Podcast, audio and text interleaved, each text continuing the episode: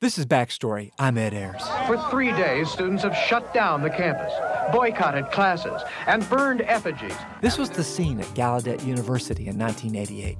The nation's only university for the deaf and hard of hearing had operated for more than a century without a president who was one of their own. So students demanded one.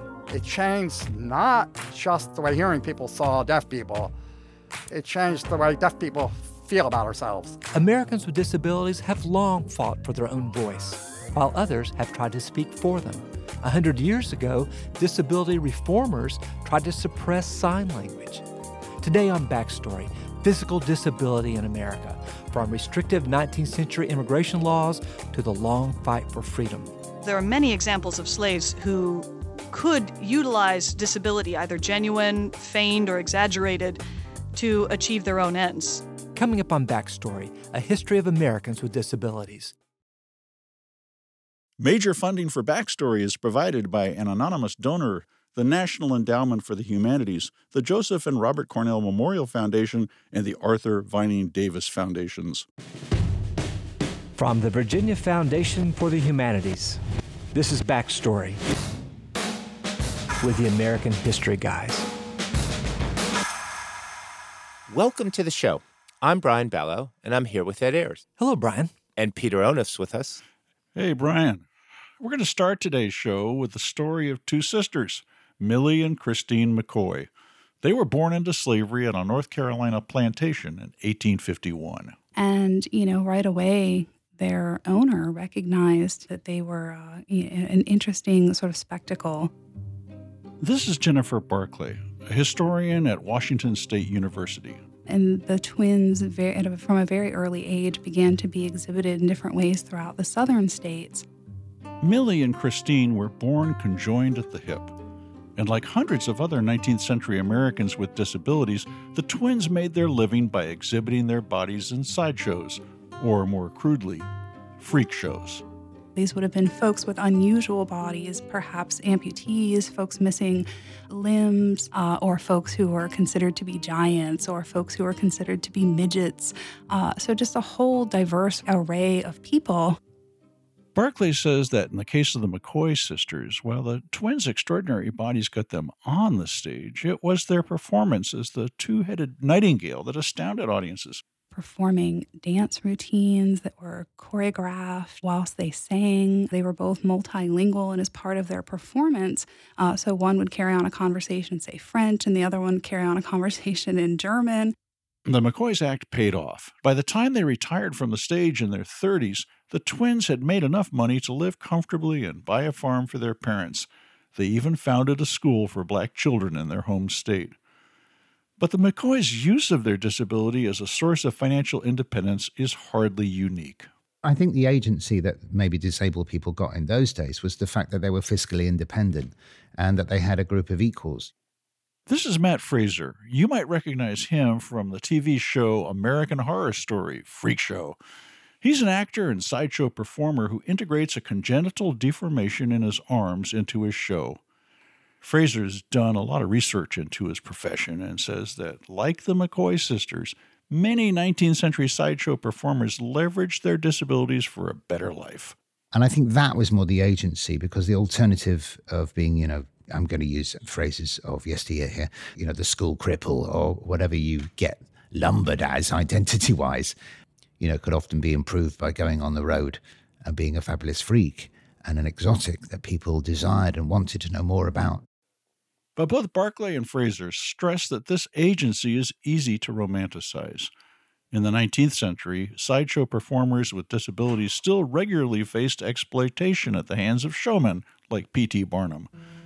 In Millie and Christine McCoy's case, they were forced to undergo invasive medical examinations to prove they were real freaks. And even the very presence of gawking onlookers complicated any financial success. Barclay says in the 1830s and 40s, sideshow audiences weren't exactly looking to celebrate diversity. Antebellum America, when these uh, these kinds of productions first emerged, was a time of tremendous change and upheaval, industrialization, things like abolition. I think in many ways were anxieties that spectacles like freak shows helped to give folks a place where they could sort of test their own normalcy. In other words, the audiences used performers' disabilities to feel normal. Matt Fraser says these dual strands of agency and exploitation are ever present in sideshow history.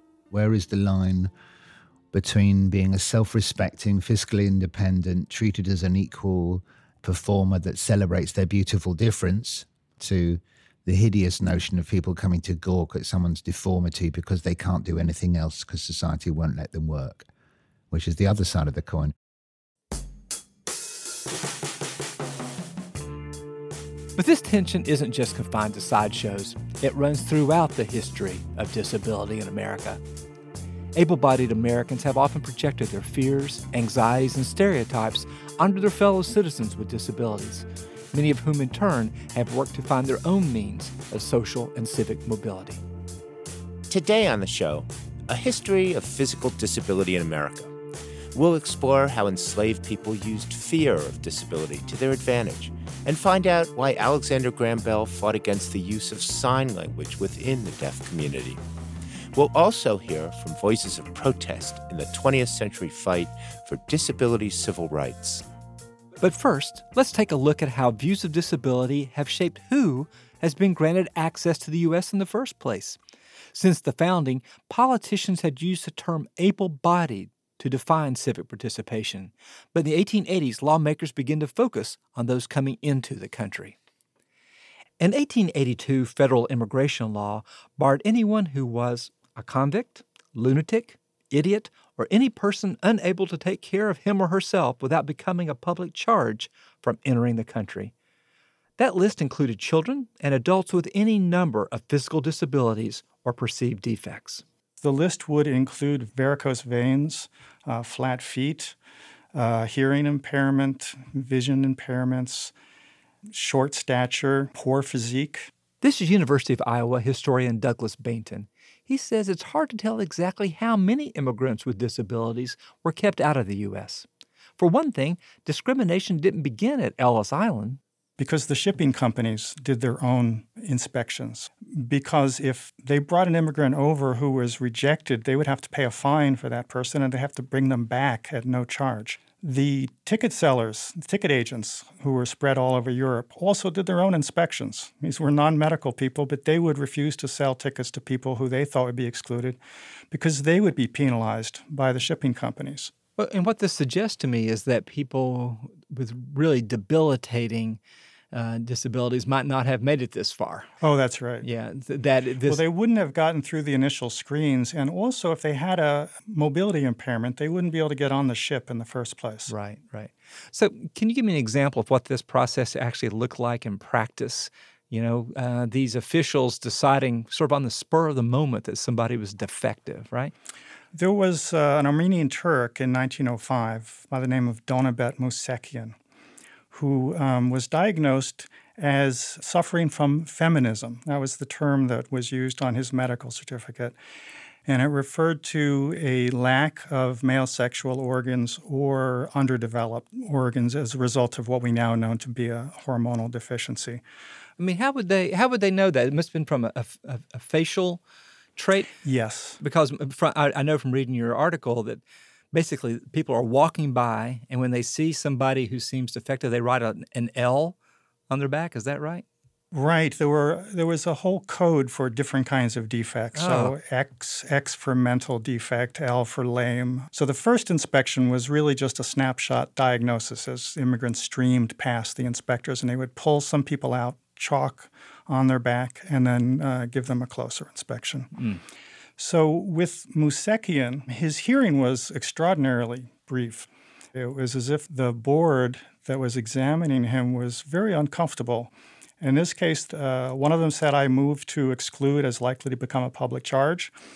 Uh, second panel member said, uh, I second the motion. And third said, he is excluded.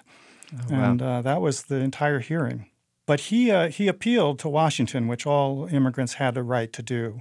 And he wrote in his appeal that he had always supported himself. He was a photographer a weaver and dyer of rugs and a, and a cook, had worked at all of these. Gosh. And he wrote in his letter, I am not ill and have no contagious disease. This is not my fault. It has come from God and my mother. Hmm. What harm can I do by being deprived of male organs? When he left, uh, he was fleeing the violent oppression of Armenians in Turkey and had been made to renounce his citizenship when he left. So he, he explained this in his letter, and he said, Better that you should kill me now than send me back. Hmm. And the Armenian genocide uh, took place just a few years after uh, he was sent back. Wow. So much of this focused around not being able to find work. Um, Mhm. you know, d- what kind of evidence would they have of that? I mean, w- was that actually Mhm. true, you think? Um, that's the thing. There is a widespread assumption that a disability means being incapable of working. So, in the case of Musekian, there really seems to be no reason to assume he wouldn't be able to find work. But there was a immigration service memo that explained why they should not be admitted, which was that their abnormality becomes known to their fellow workers who mock them and taunt them uh, which uh, impedes the work at hand. And uh, so employers know this and are unlikely to hire them. So it's for their So own good in, in many ways. Yeah, right. Well, basically, it was saying that we have to discriminate against them now because they're likely to encounter discrimination later. So you say that these restrictions grew over time. Does that mean that they grew increasingly accepted? I mean, was there a sort of uh, turn against people with disabilities at- Mhm. at, the beginning of the 20th century, or was this just a sort of a more a bureaucratic uh, momentum that built? Well, I think there are a couple of things going on. One, the eugenics movement definitely grew. And it was not just in the negative sense of preventing defectives from giving birth, but uh, encouraging people considered to be superior to have more children. So, sterilization was one way of preventing the proliferation of defective people. The other main track that eugenicists took was to prevent defective people from coming into the country. They would argue that uh, all of our sterilizing and institutionalizing of people is not going to do any good if we're just being swamped with defective people from the outside. So th- this just seems to be running contrary to what we think of as the currents of of, of sensibility and, and progress. And we think of abolitionism and feminism and and and a general sensitivity to the suffering of animals and everything seems to be flourishing in the 19th century. But why would people with disabilities seem to be kind of exceptions to that general trend? Well, I think there are a lot of different factors. One of them is this standardization of society in the industrial age. The term normal comes into uh, common use near the end of the 19th century. And it becomes a very powerful concept. People used to talk about human nature. And then it shifted around the turn of the 20th century to a concern with what is normal, counting people, measuring people, seeing what the bell curve shows us about what are normal characteristics. And it's tied in with a lot of changes the growth of cities, industrialization, where not only do you need standardized parts and replaceable parts, but standardized and replaceable human beings, workers. People with uh, disabilities don't fit as a cog in that larger machine. So, how long were these laws on the books? I mean, you, you say they sort of peak in the early 20th century. Then what happened? The immigration laws do not take out the language having to do with uh, specific disabilities or defects that are excludable until the 1990 Act. And still today, uh, we exclude people who are likely to become a public charge, and that's still a means of keeping people out with disabilities. So it still goes on. Douglas Baynton is a historian at the University of Iowa and author of the forthcoming book, Defectives in the Land Disability and Immigration in the Age of Eugenics. Earlier, we heard from historian Jennifer Barclay at Washington State University and actor and performer Matt Fraser.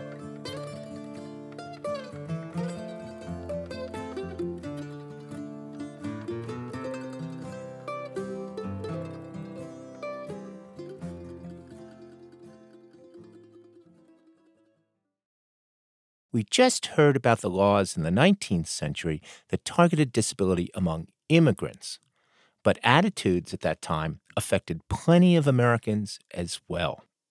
Our story starts with Alexander Graham Bell, who we all know as a hero for his invention of the telephone in 1876. But Bell was also one of the most influential figures in the field of deaf education. He had a deep personal connection to the issue. Both his mother and his wife were deaf.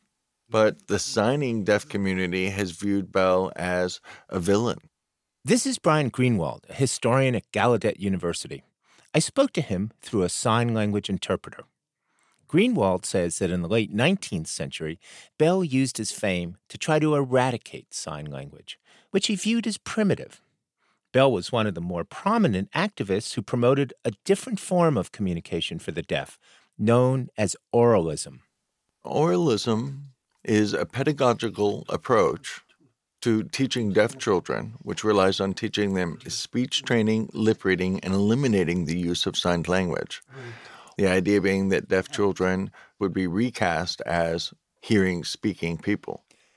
And why did Bell think that oralism was more advanced, or why did he think that American Sign Language was more primitive?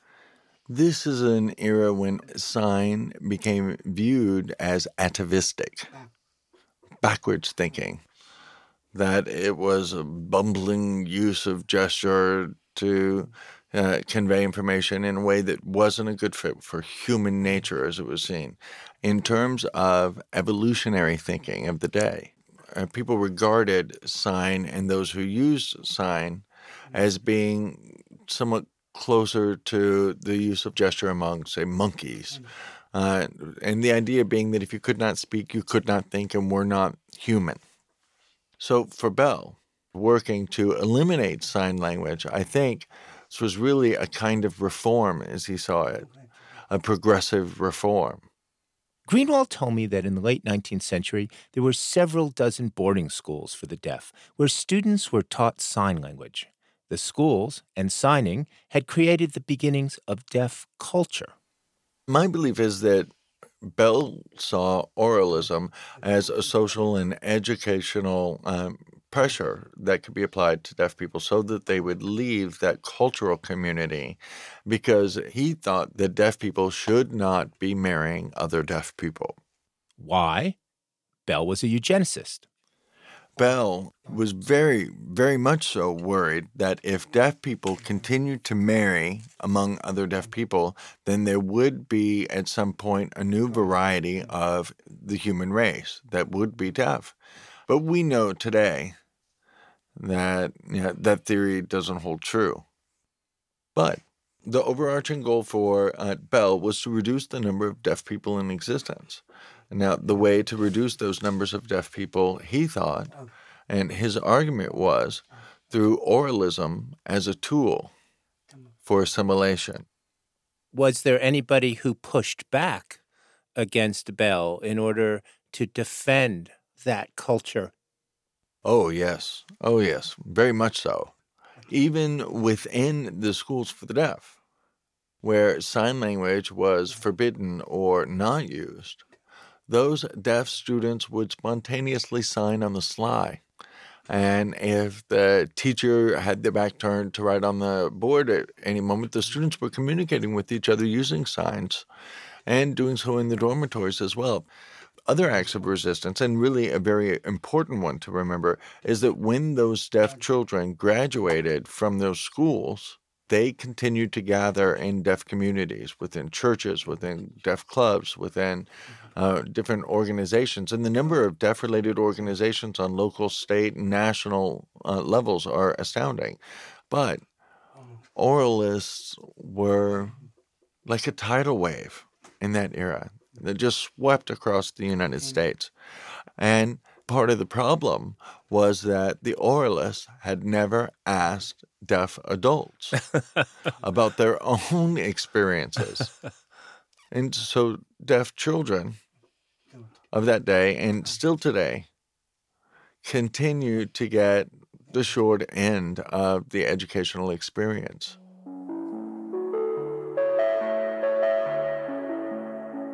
Brian Greenwald is a historian at Gallaudet University.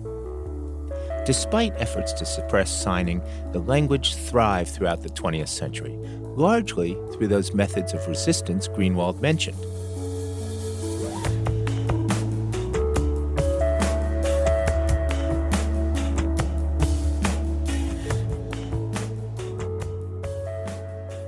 You know, guys, I noticed from those interviews with Douglas Baynton and Brian Greenwald how in the 19th century, reformers categorized and labeled and institutionalized people with disabilities. And now, obviously, these reformers had good intentions, but it seems to me that something was lost from earlier times.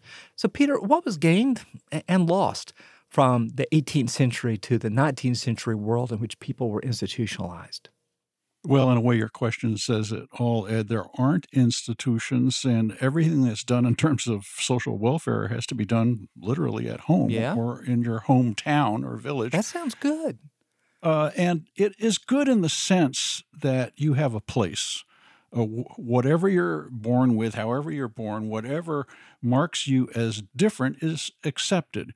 One of the reasons it can be accepted is that 18th century society, even in British America, is hierarchical. There is a culture of caring uh, because without that care, people can't survive. And It's the kind of a- a survival culture of responsibility, right? Yeah, ex- exactly. You know that that phrase about takes a village to do this, that, and the other thing, and and that begins with taking care of small children uh, and uh, anybody who needs help.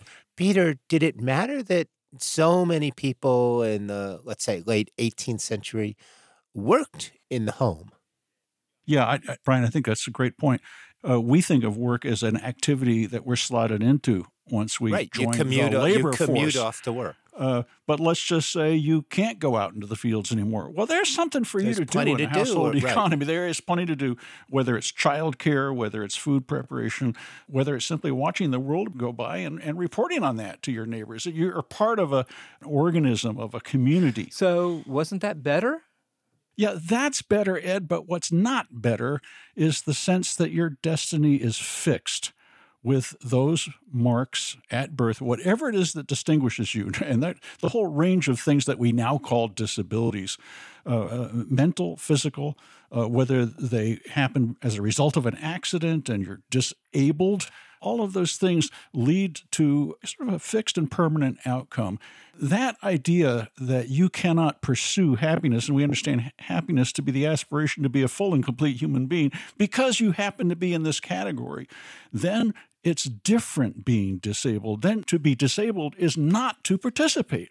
Peter, were the categories of dis what today we call disabilities, were they the same back then, or are these inventions of the 19th century or the 20th century? Well, I, th- I think they are largely inventions of the 19th and 20th century. And part of that is based on the idea that you can do something for somebody with what we call a disability. You can enable that person. Uh, whereas I think in the 18th century, uh, you are what you seem to be. I mean, if you can't do something, you can't do it. There's no there's no probing question because there's no hope that the diagnosis is going to lead to any kind of outcome. That would, that's what strikes me as different uh, from my 20th century purchase. The presumption shifts to being whole, enabled, Yeah, yeah. fully entitled Yeah. citizens with a certain barriers. You might even think about those curb cuts that we have today. If you can, you can only put cuts in the sidewalk, they can function like anybody else. And that seems very different than your period. And I think the neologism ableism, suggesting prejudice against those people with disabilities, that is, that they can't overcome the effects of those disabilities. And an ableist is simply going to consign those people to uh, uh, the fate of not being able to participate. Well, that would be to return to the 18th century.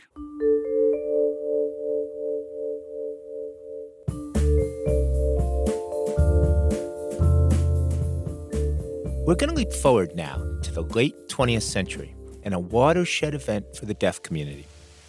We picked Dr. Elizabeth Ann Zinser as the seventh president of Gallaudet. No! It was March 1988. Officials at Gallaudet University had just announced the appointment of a new president. Students at Gallaudet, the nation's only college for the deaf and hard of hearing, were outraged. They began a campaign called Deaf President Now.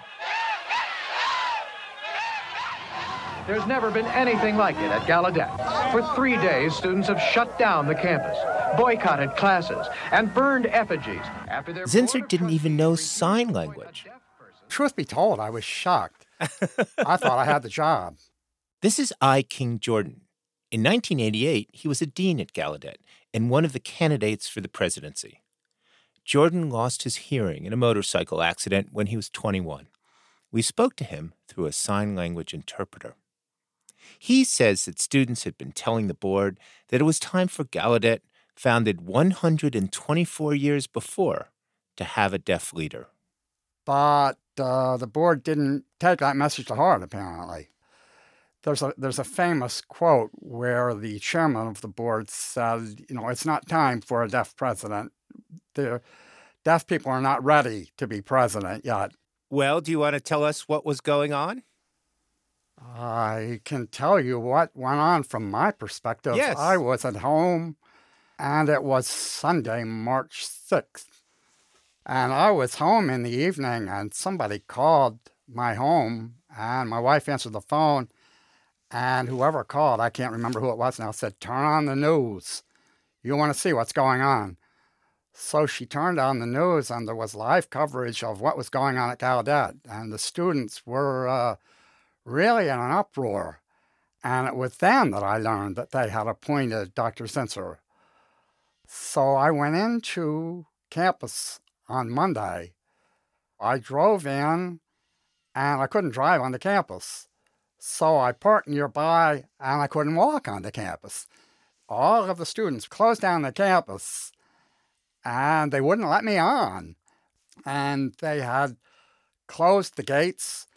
Had actually hot wired a couple of the school buses and drove the school buses in front of the gates and deflated the tires. So it wasn't going to be very easy to get onto campus. So, how did you react when you saw these protests? Were you um, with the students? Did you have did did your administrator uh, sensibilities kick in and say, "Oh my goodness, this is bad for publicity"?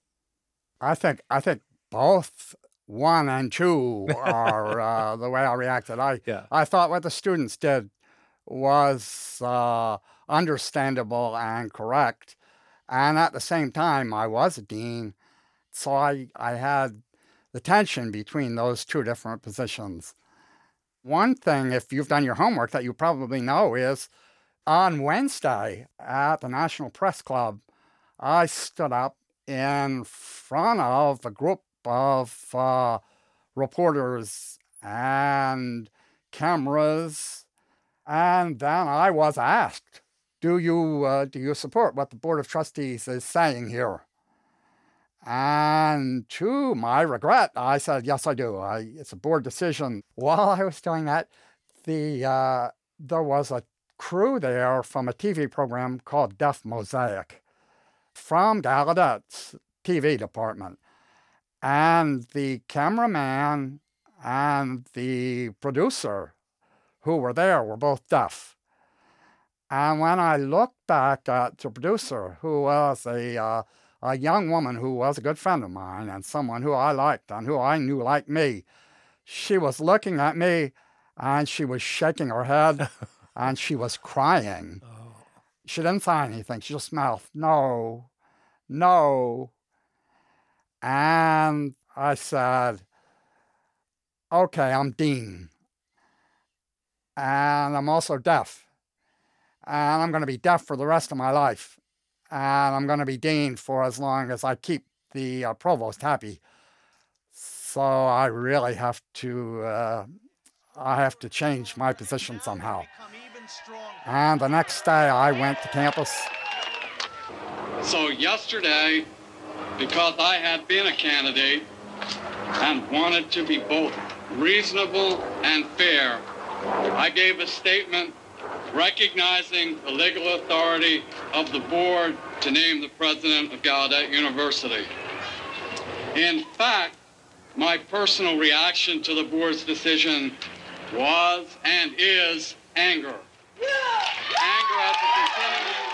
And sad, you know, I fully support the action that the students have taken, the notion that the next president should be a deaf person, and I stand with you. I must now publicly affirm my support for the point of view held by the Gallaudet community.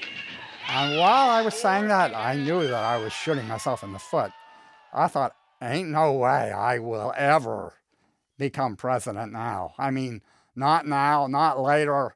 They're, uh, they're going to have to appoint somebody because Zinser can't weather this storm. I know that. But given the way I stood up and did this, they're never going to appoint me. Right. That was Thursday. On Friday, Zinser resigned.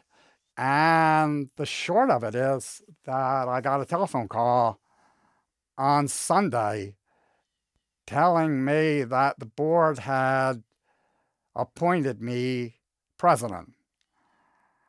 So we went to the Mayflower Hotel where the board had been staying. And oh, the Mayflower, when they announced a press conference, word got out. And so all the students came there. I mean, hundreds and hundreds and hundreds of students came. And I remember, I remember uh, a short written statement that I had. I wanted to really be careful of uh, what I said. And I must give the highest praise to the students of Gallaudet for showing us exactly, even now, how one can seize an idea with such force that it becomes a reality. And I, I pronounced reality, like real estate. An idea becomes reality. And my wife gave me an elbow. King, what, what impact do you think this event had on the deaf community? Oh, wow. It's, it's almost impossible to measure. I think about halfway, well, no, not halfway through the week.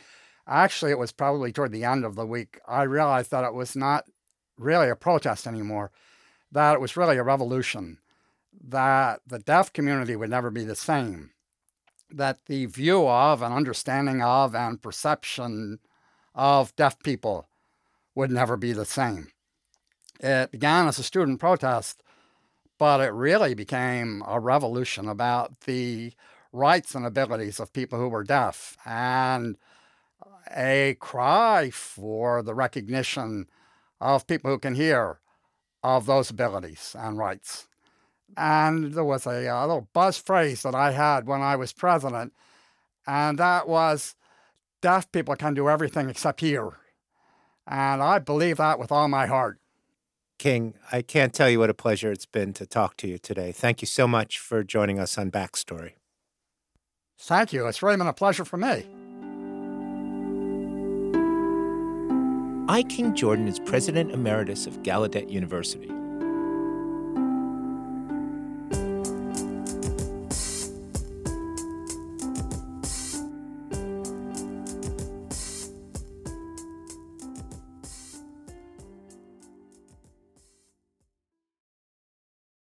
In the 19th century, epilepsy was considered a serious disability, and it was thought to be especially prevalent among enslaved people. But if we dig a little bit deeper, the historical record shows a more complicated story. I have read accounts of slaves who admitted having feigned seizures in a variety of ways, choking, frothing at the mouth, convulsing. This is historian Dea Boster. She says that white slave owners were terrified of epilepsy, which helps explain why slaves found ways to use those fears to their own advantage. Slavery, of course, was itself a violent, disabling system with backbreaking work, beatings, and medical neglect.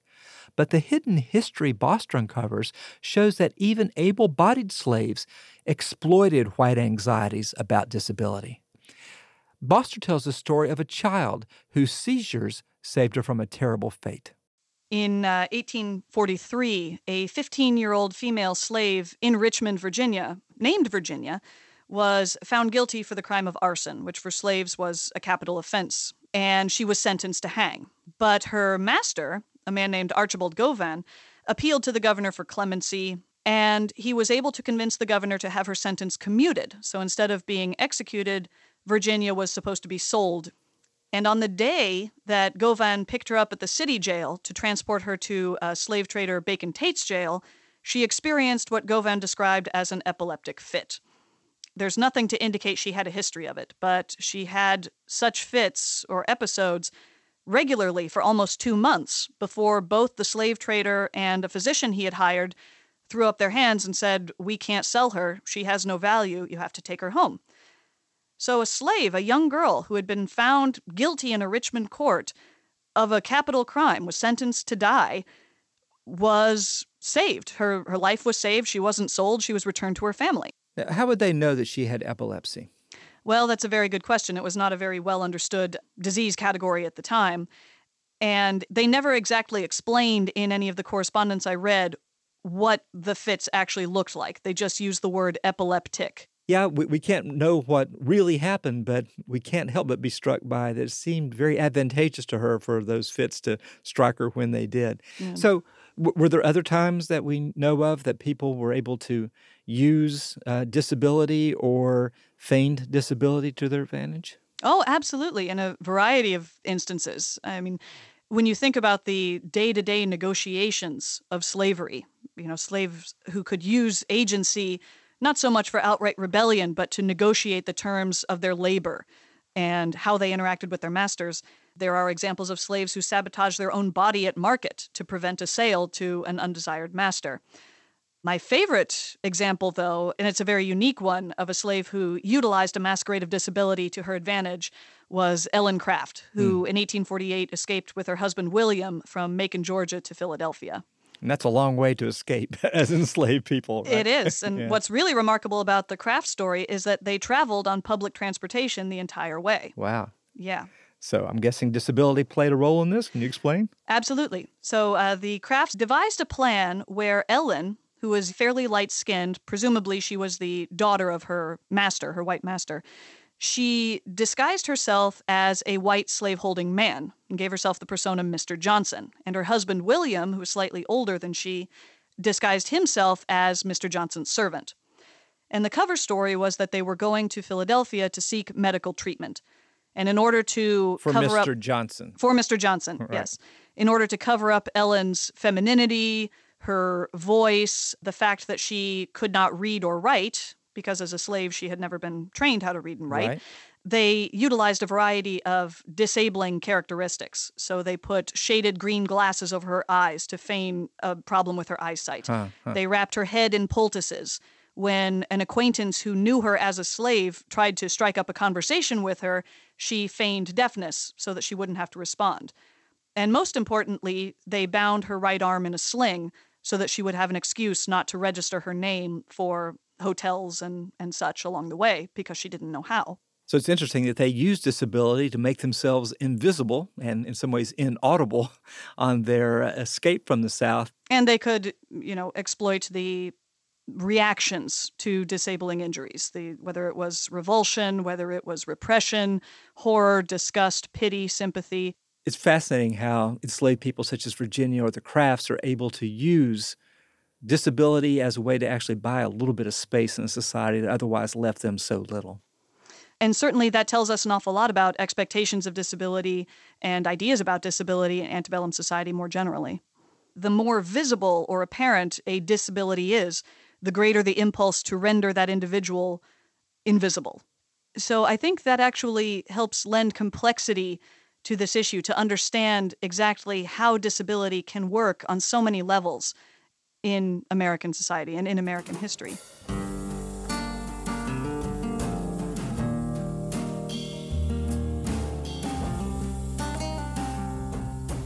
Dea Boster is a historian at Columbus State Community College and author of African American Slavery and Disability Bodies, Property, and Power in the Antebellum South, 1800 1860.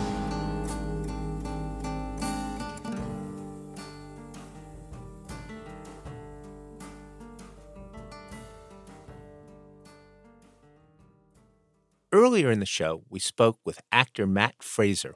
He's best known for his part in American Horror Story, where he played Paul, the illustrated seal boy. The role was a fitting one.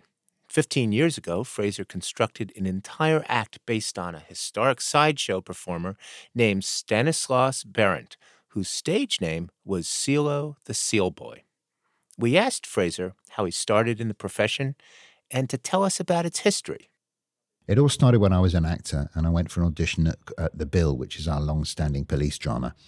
And I had a great audition with the guy, but then I didn't get the call. And I just knew it was my disability. And we called them and they said, oh, they, we caught them on the hop and they were all like, um, um, um, he needs to drive. Sorry, there's a problem. The character needs to drive. And I have full driving license at the front of my resume. So they just picked the wrong excuse. And I thought, okay, I get it. People don't want me. Right, where can I go where not only will I be wanted, but no one can take the job from me? And at the time, I was interested in looking at freak shows as the cultural heritage of disabled performers today.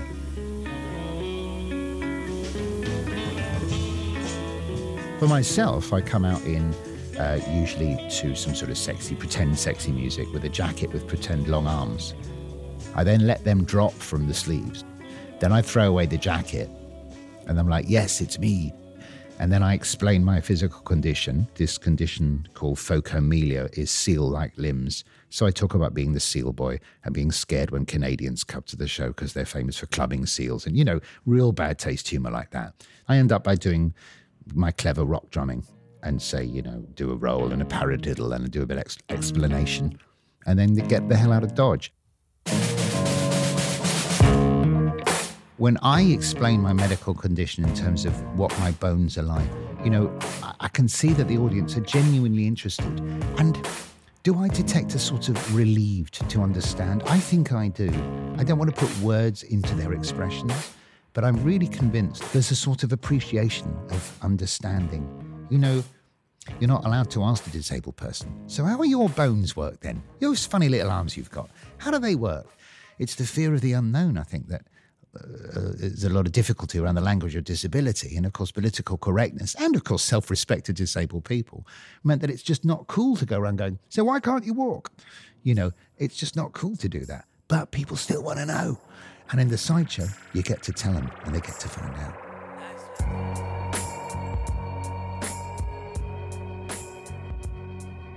This is part of America's entertainment heritage.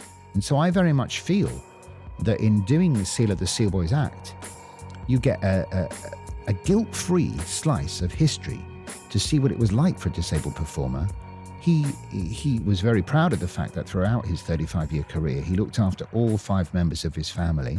He kept them clothed, housed, and fed. And it was something he was tremendously proud of. And back in those days, you know, he wouldn't have been able to do much.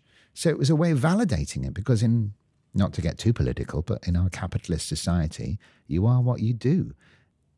I have to say, I think this is actually a growth movement at the moment, not not uh, not a subsiding one, which it was when I came into the business about 15 years ago. And I think what's wonderful is that disability is just considered normal now within it. It's simultaneously a normalizing of the congenital difference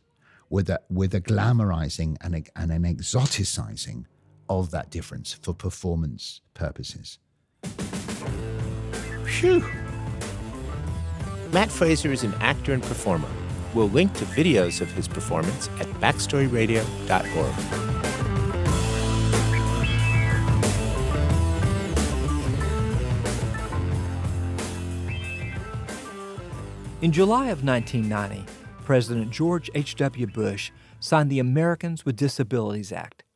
This landmark law prohibits any employer from discriminating on the basis of disability.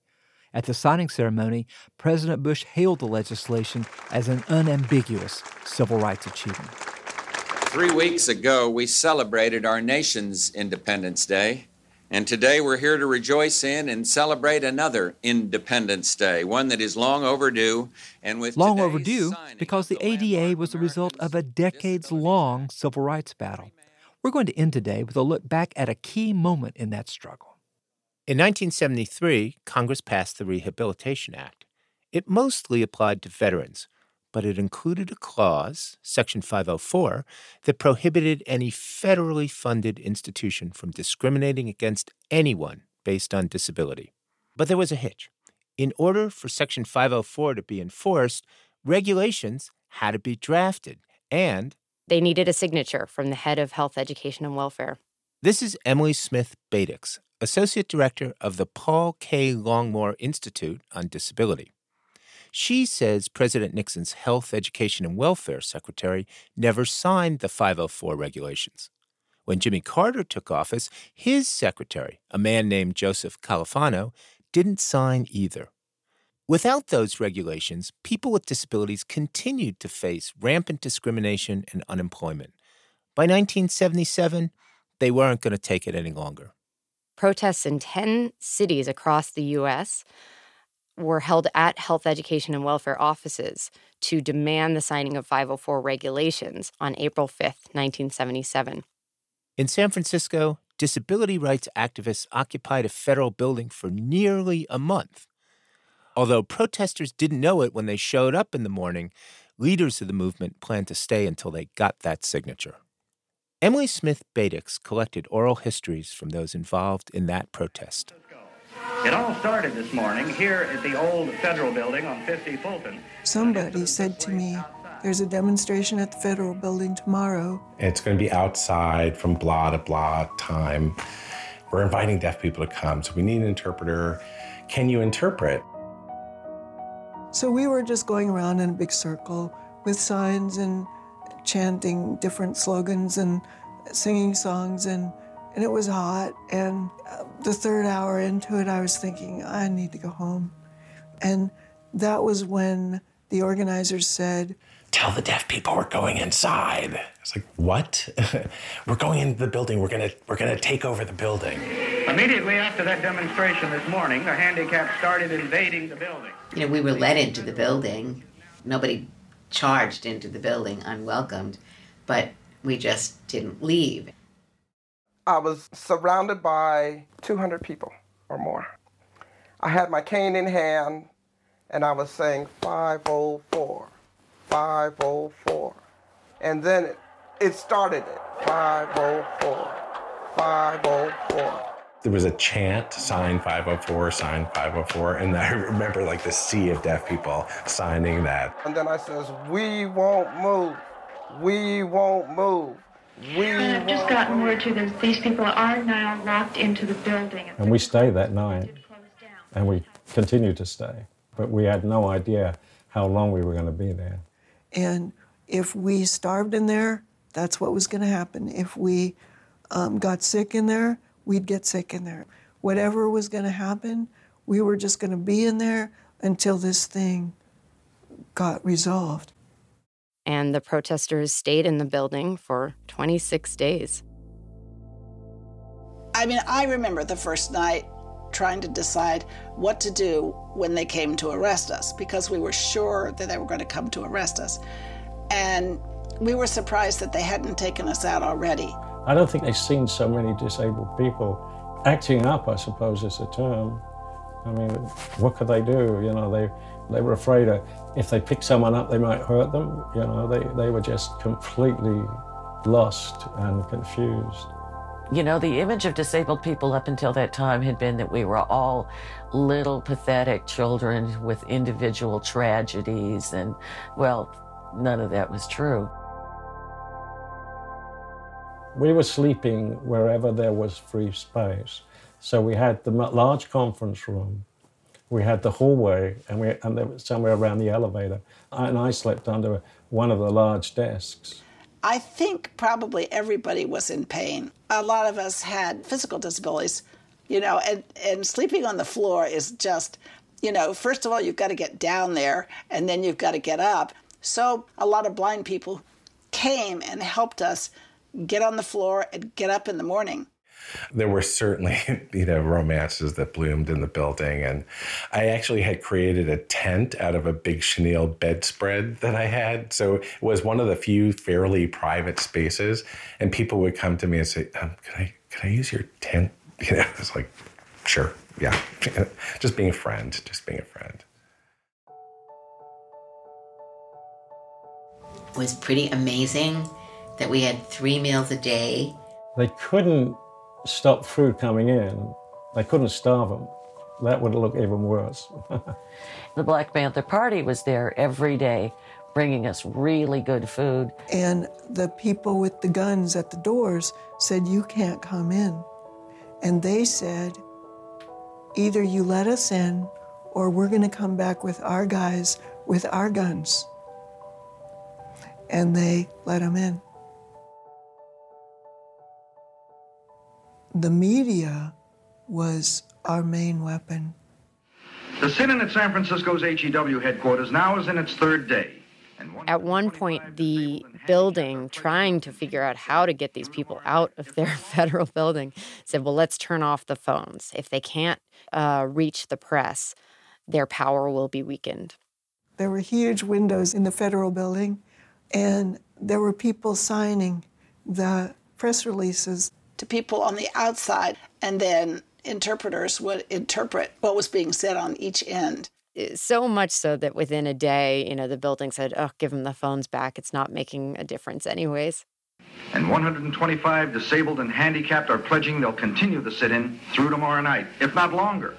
But the problem on this, the fourth day, is still the same as it was on Tuesday, trying to get the attention of Washington. So, after the protesters had been in the building for a couple weeks, they started to get antsy that Washington, D.C. was not adequately aware of what was happening. We had an election to choose who went to Washington, D.C. We looked at the amount of money we had and the kind of support that we would need. So, you know, we had personal assistants and sign language interpreters, and, and we wanted a diversified group of people that was racially diverse, that was disability diverse, in DC, conditions were very similar to what they had been in back in San Francisco. Uh, they stayed in a church basement. They were again sleeping on the floor. But what infuriated the protesters is that Califano, uh, head of health, education, and welfare, and Jimmy Carter would not meet with them. The, I think the first night we went and had a vigil outside of Califano's house, and he left by the back door. And we went to Carter's church and left by the back door. So this this was part of our tactic was to say this is not an open door administration. And in the meantime, uh, the group of handicapped people are sticking to their guns here in San Francisco. Today starts the third week of their sit-in at the old. So the protest continued in this way with a group in San Francisco, still in the federal building, and a group in D.C. And on the 24th day of the occupation, word reached them that the 504 regulations had finally, finally been signed. And I remember when we heard, there was just this like really joyous explosion. We'd won. We just, I mean, I think the overwhelming feeling that everybody had was just pride. Pride and power. And the whole group starts singing We Shall Overcome. And because there were so many deaf people involved and interpreters there, a lot of people had learned the sign for this particular song. And the, the whole room was, was signing, We shall overcome. And it was just this beautiful, beautiful moment.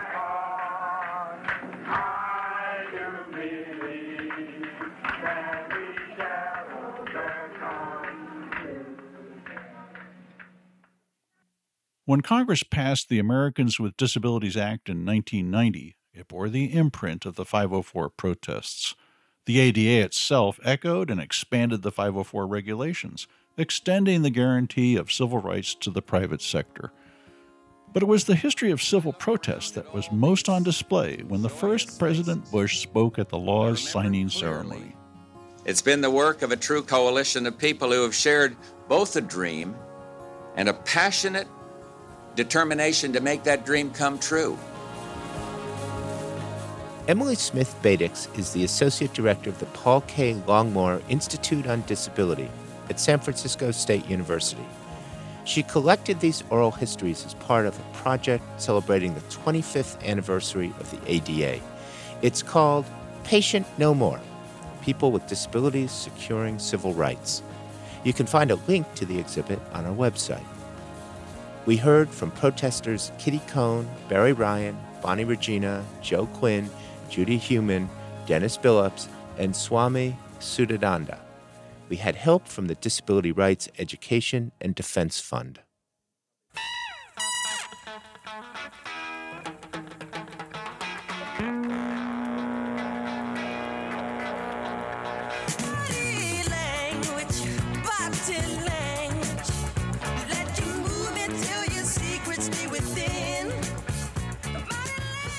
Going to do it for us today, but you can join us online to continue the discussion.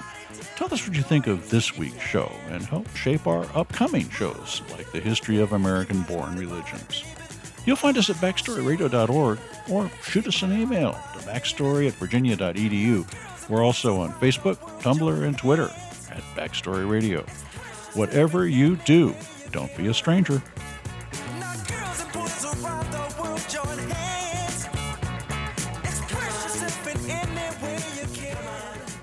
Backstory is produced by Andrew Parsons, Rigid McCarthy, Nina Earnest, Kelly Jones, and Emily Gadek. Jamal Millner is our engineer, Juliana Doherty is our digital editor, and Melissa Gismondi helps with research. Special thanks this week to interpreters Adam Bartley and Eileen Shine from the Gallaudet Interpreting Service. Thanks also to Catherine Kudlick and everyone at the Paul K. Longmore Institute on Disability at San Francisco State University. Additional thanks to Brenda Brueggemann and Susan Burch. Backstory is produced at the Virginia Foundation for the Humanities. Major support is provided by an anonymous donor, the National Endowment for the Humanities, the Joseph and Robert Cornell Memorial Foundation, and the Arthur Vining Davis Foundations. Additional funding is provided by the Tomato Fund, cultivating fresh ideas in the arts, the humanities, and the environment, and by History Channel, history made every day. Brian Balogh is professor of history at the University of Virginia. Peter Onuf is professor of history emeritus at UVA and senior research fellow at Monticello. Ed Ayers is professor of the humanities and president emeritus at the University of Richmond.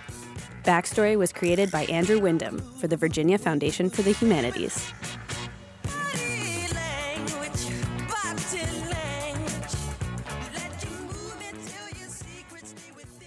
Backstory is distributed by PRX, the Public Radio Exchange.